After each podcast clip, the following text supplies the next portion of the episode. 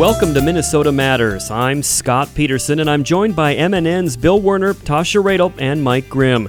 We're going to delve into what's going on in the North Star State. If it matters in Minnesota, we've got it covered. This week, war vet BJ Ganem helps raise money for wounded vets through a star studded NFL flag football game. Super Bowl broadcasters Al Michaels and Minnesota's own Michelle Tafoya and Vikings legend Carl Eller. But before we get to the Super Bowl coverage this week, continued problems with the state's vehicle registration and titling system, MNLARS, were again front and center at the state capitol this week as the Dayton administration made an announcement that had Republican lawmakers fuming. MNN's Bill Werner has been covering that story. Scott, officials with the state's IT department said, and Governor Mark Dayton agreed, that an additional $43 million over and above the 93 million already spent is necessary to fix problems with MNLARS, plus make necessary enhancements to the system. The IT department's chief enterprise architect, Joan Redwing, says All of our high priority defects and gaps that were addressed by the stakeholders will be delivered by July of uh, end of July of 2018. Dana Bailey, the department's executive director of projects and initiatives, says about the funding request. It's not an easy number, but it's a necessary one. I recognize this is a big number added on to an already significant cost for MNLAR system development, but it's also important that we recognize the significance and complexity of this undertaking. The private sector is not constrained by arbitrary deadlines and has the opportunity to test new concepts before launching major projects. And unfortunately, the state was not afforded either of those options when implementing this large scale IT rollout. I make this point not as an excuse, but as a reality that adds to the complexity of this project. Republican reaction to the request for additional money was swift. Representative Paul Torkelson from Hanska chairs the House Transportation Finance Committee shocked by how much money they're asking for when they told us last year before rollout that they had all the resources they needed and that the system would be functioning uh, with maybe a few glitches, but they would be able to fix those and have the system up and running last summer. Uh, when I called the administration, they denied that there were really any problems for months, and now all of a sudden, after they've actually taken a look at it, they've come back and demanded another $43 million or they will start shutting down some of the functionality of the system. I just, I am shocked. On Torkelson's point about shutting down functionality of the system, Projects Executive Director Bailey says they told lawmakers. Unless we get a commitment uh, to, to, to work together on what that funding stream looks like, we will need to do a hard ramp down starting on March 1st. This means that we will have to tell the contractors that are currently working on the system that we no longer have any funding to pay for their contract. To avoid that ramping down of the project, how much of the $43 million additional do they need early on in the 2018 legislative session? It's not all of it, but it's, it, you know, we'll need, a, we'll need a chunk of it in order to staff up Minute We'd like to hire up on DPS in order to provide the customer service that we need, knowing too that Real ID is right around the corner. And so we want to give people the information that they need to have in order to get their Real IDs or enhanced driver's license. So we need to work on that with the legislature. What does that number look like early in session? Um, I'm not going to throw out an arbitrary number. We need to have that conversation with them. Representative Torkelson's reaction on the timeline for funding? She said, need a chunk of it fairly early on in the session. yeah, I take that basically as a threat. Uh, I don't accept it.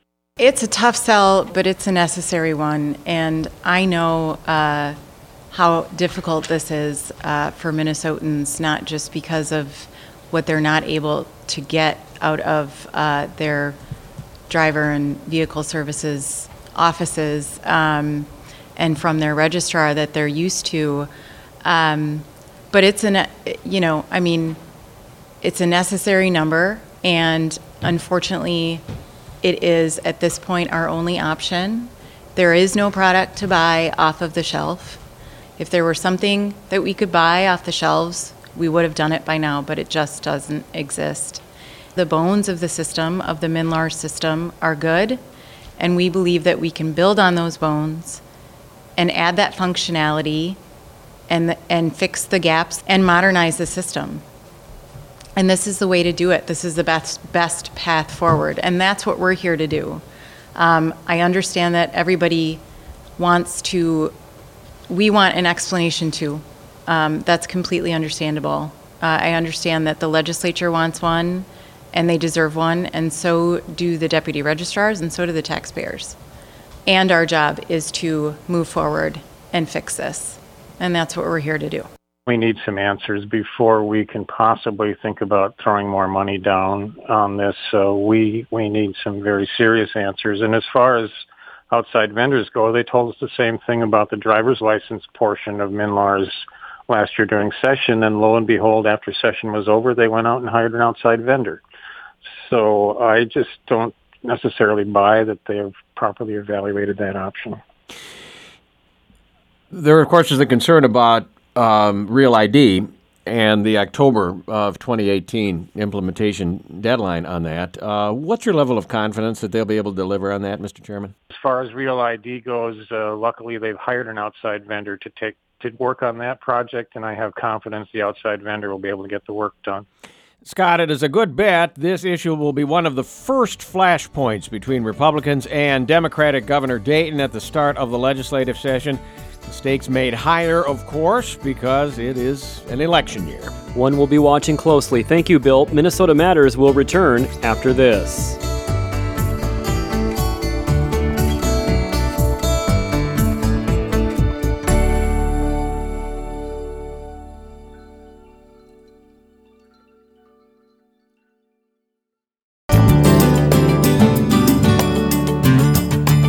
Welcome back to Minnesota Matters. There have been plenty of events surrounding Super Bowl week in the Twin Cities. One main hub is at Bloomington's Mall of America, where media camped out for several days ahead of the big game on Sunday. MNN's Bick Smith caught up with a wounded war vet who was in town for more than just Super Bowl 52. Scott BJ Ganem is from Wisconsin. He and other Wounded War amputees played in the annual NFL Alumni Flag football game at Concordia College in St. Paul this week. Former Viking greats like Chuck Foreman, Carl Eller, and others were part of that fundraising event.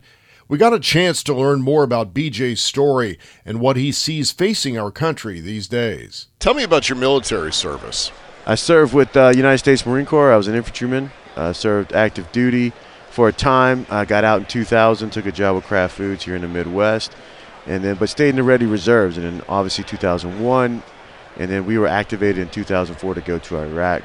Uh, Thanksgiving night of 2004, IED roadside bomb takes my leg, kills my gunner Ryan Cantafio out of Beaver Dam, and uh, ended my military career.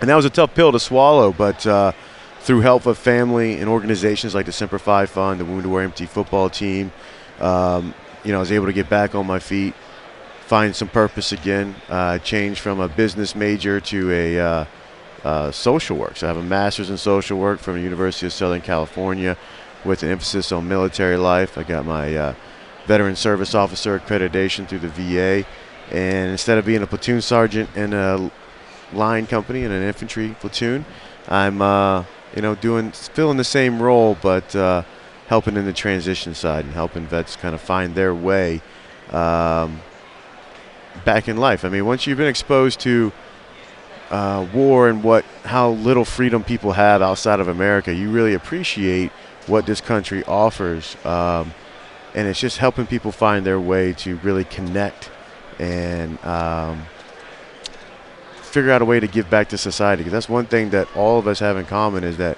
we don't want to be seen as victims. We want to be seen as, um, you know, we've overcome something, we uh, gave something to our country, and we still have a lot more to give to our individual communities as well.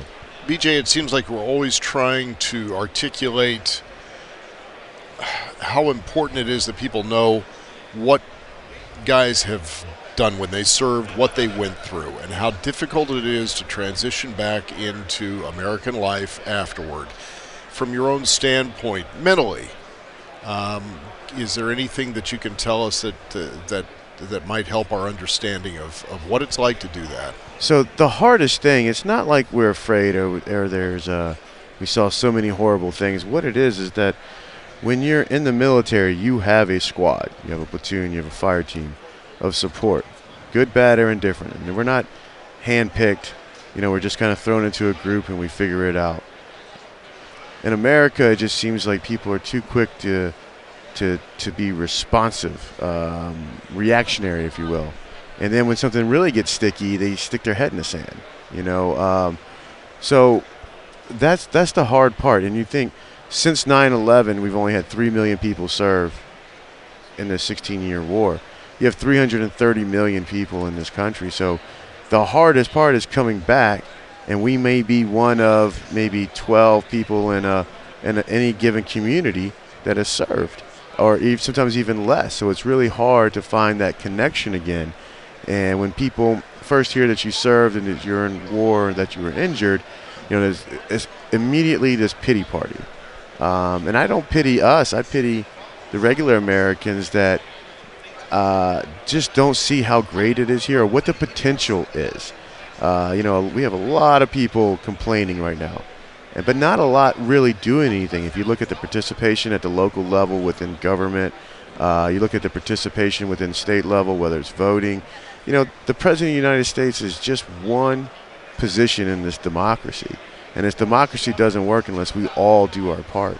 And it's, you know, it's not enough just to hold a sign and complaining about this or complaining about that you have to do more. You have to do your part every day uh, to make your life better. And in turn, if everybody focused on that and allowed everybody else their space, their own individual liberty, we would solve all of our problems. It doesn't matter what law you put into into context on the state level or on the federal level or on the local level.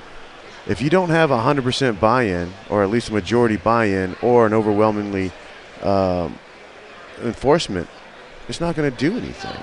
And we've got to look at some policies, uh, how we police ourselves. Why do we have 3 million people locked in prison? Um, and I often tell people it's not so much the people that are doing the job, it's the systems that they're having to employ. It's why the VA is failing. It's not so much that the people in the VA care, but the way the system is designed is antiquated. And so we need to be able to understand that tradition is one thing and how things were done in a previous generation is okay, but we have to constantly evolve. And that takes more than just complaining. That takes activeness. That takes participation. And that takes sometimes, um, you know, doing things that is for the better good of the whole country and it doesn't really suit our own individual interests. That's BJ Ganem, a wounded war amputee who appears and speaks at motivational events around the U.S. Ganem offers this quote Everything that has ever meant anything in my life comes from putting myself in uncomfortable and hard situations. Scott? Thank you, Bick. Minnesota Matters returns after this.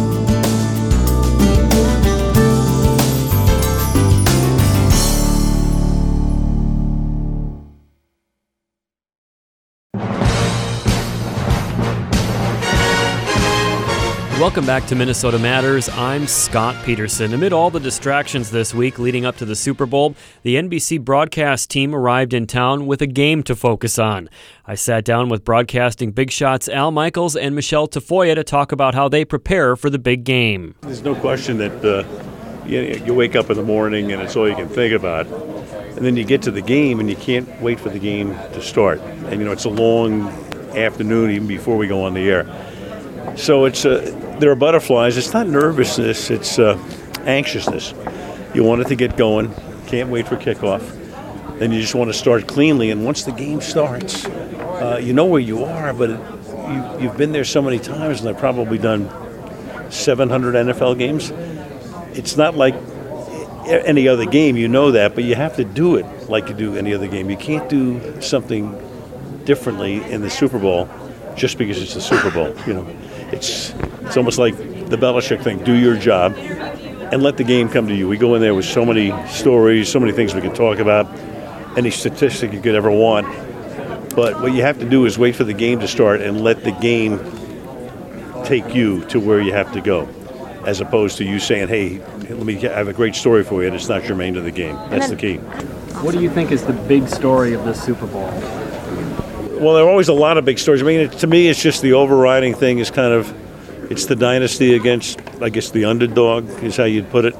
So we all know about New England. We all know how great they are. Uh, it's almost unprecedented in this era when the rules kind of mitigate against it, this type of thing happening with the salary cap and the way the draft is constructed, and to see what New England's done is amazing. So here they are burnishing their legacy again.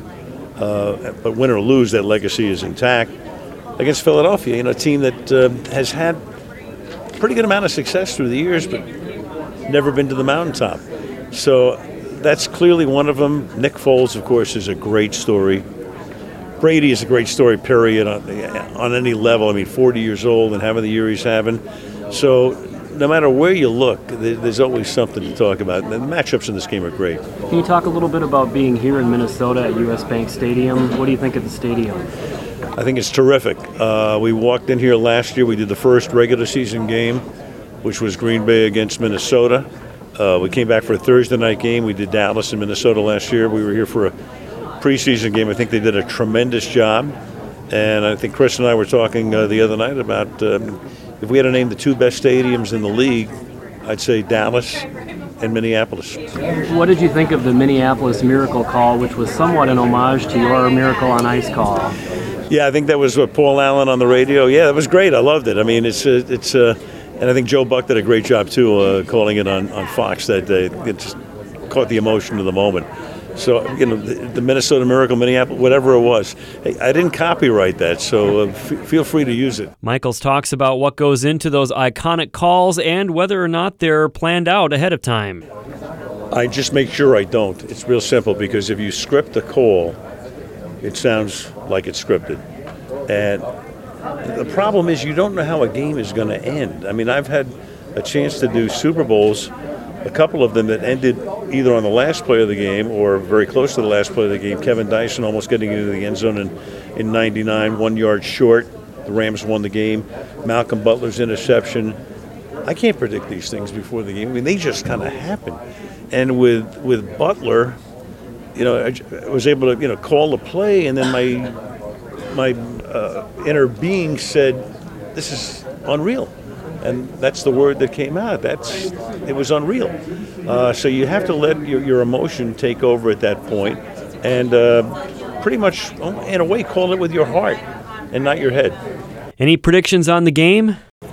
You know, you go into a game like this, and all you really want as a broadcaster is uh, for it to be exciting, dramatic, close, memorable plays. Uh, we've had a few. You know, one of the interesting things I think about this game is you've got two guys in the game who I think were responsible for the two most dramatic defensive plays in the history of the Super Bowl.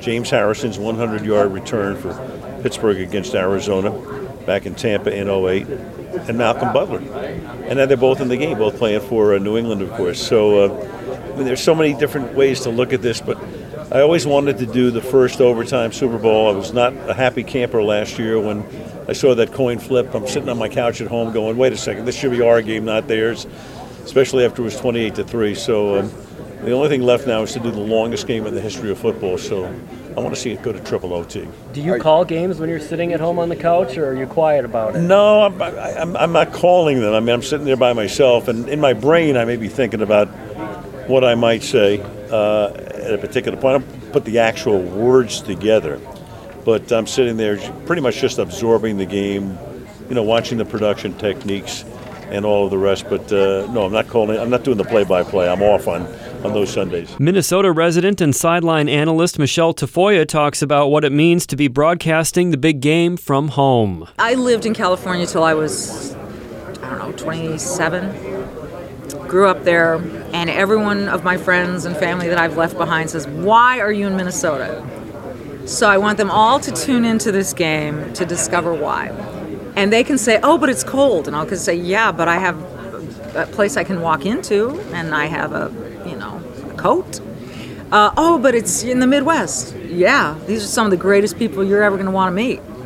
Oh, but this and that. I mean, it's funny to me that, uh, you know, I remember I was going through a medical thing once and someone said to me, I don't know about the doctors you have out there. Do you think that, you know, maybe you need to come back to LA? And I said, have you heard of the Mayo Clinic? I mean, there is so much richness to Minnesota that people don't know about. And in some ways, we kind of prefer it that way, you know, but because we're kind of in our own little place. But I am so proud of what happens here on a day to day, year to year basis that I'm really excited that people get to see more of it and see how dang beautiful the stadium is. Oh my gosh, it's beautiful. And of course, most of us will be watching Al Michaels and Michelle Tafoya, who will be broadcasting from that stadium on Sunday. Minnesota Matters returns after this.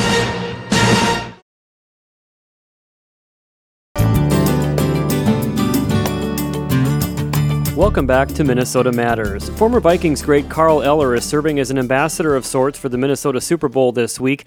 Eller started as part of the famed Purple People Eaters from 1964 through 1978, playing in four Super Bowls with the Vikings. In fact, he's one of 11 Vikes to have played in every Super Bowl game the team has played in. Of course, the Purple lost all four of the big games.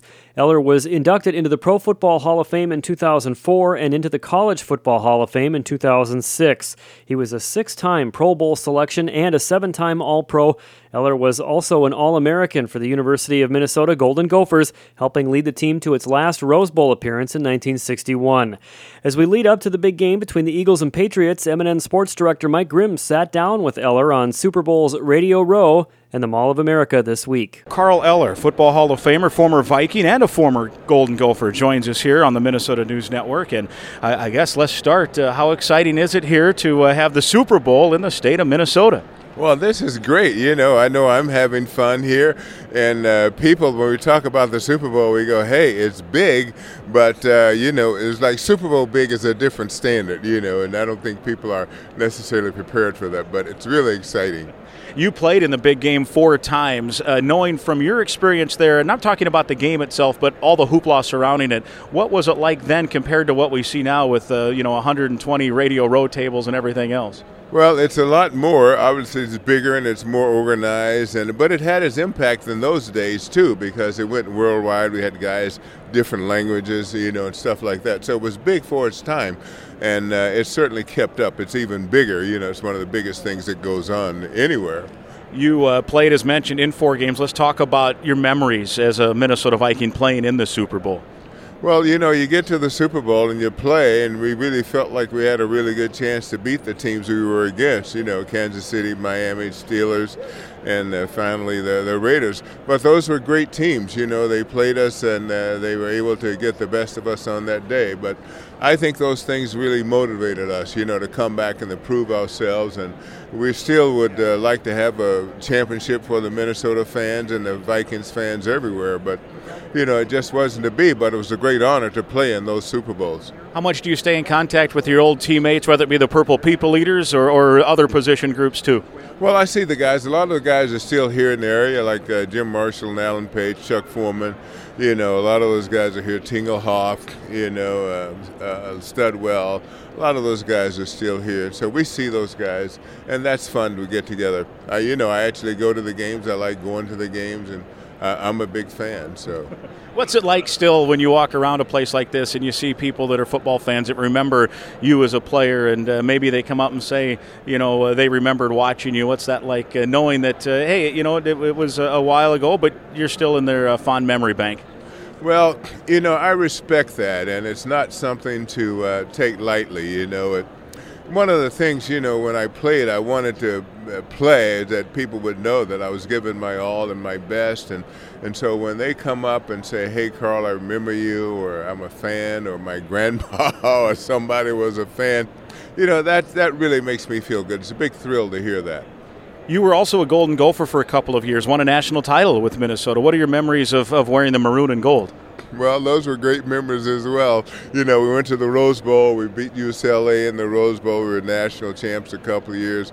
You know, were great days. Murray Warmath is a coach, so I've had nothing but great success here in Minnesota. It's been a fun place to live. I've continued to live here. My family's here, you know, and um, well, I just love it. The fans are great here. That's what's beautiful about the whole place. Do you still, you know, you mentioned you stayed in touch with the Vikings teammates. Do you still stay in touch with some of those old Golden Gophers too? I don't see many of those old Gophers. There's some around. I see Sunday. Of course, he followed and went to the Vikings as well. You know, so I see him. And, and uh, there's a couple of guys I can't even think of right now. One of the tight ends, he's gonna he's gonna curse me when he sees. me. That's pretty good. That's pretty good. I like that. Um, who do you? Uh, what, what's your uh, synopsis of the game this weekend? The Patriots and the Eagles. What do you think? Well, it's obviously going to be a great game. There are two great teams coming in. You know, the Eagles obviously played very well. They have great capabilities, as we saw, you know, in the game against us. But they're going against a formidable pro, you know, with uh, Brady and Belichick and all the rest of his guys. It's going to be tough, you know. But I think they're up for the task, and we could probably see. I won't say an end to the uh, Patriots' uh, domination, but I think they'll have a tough time walking away with this one. Always great to see you, Carl Eller, Hall of Famer. Thanks so much for joining us here on the Minnesota News Network. It's my pleasure to be on with you.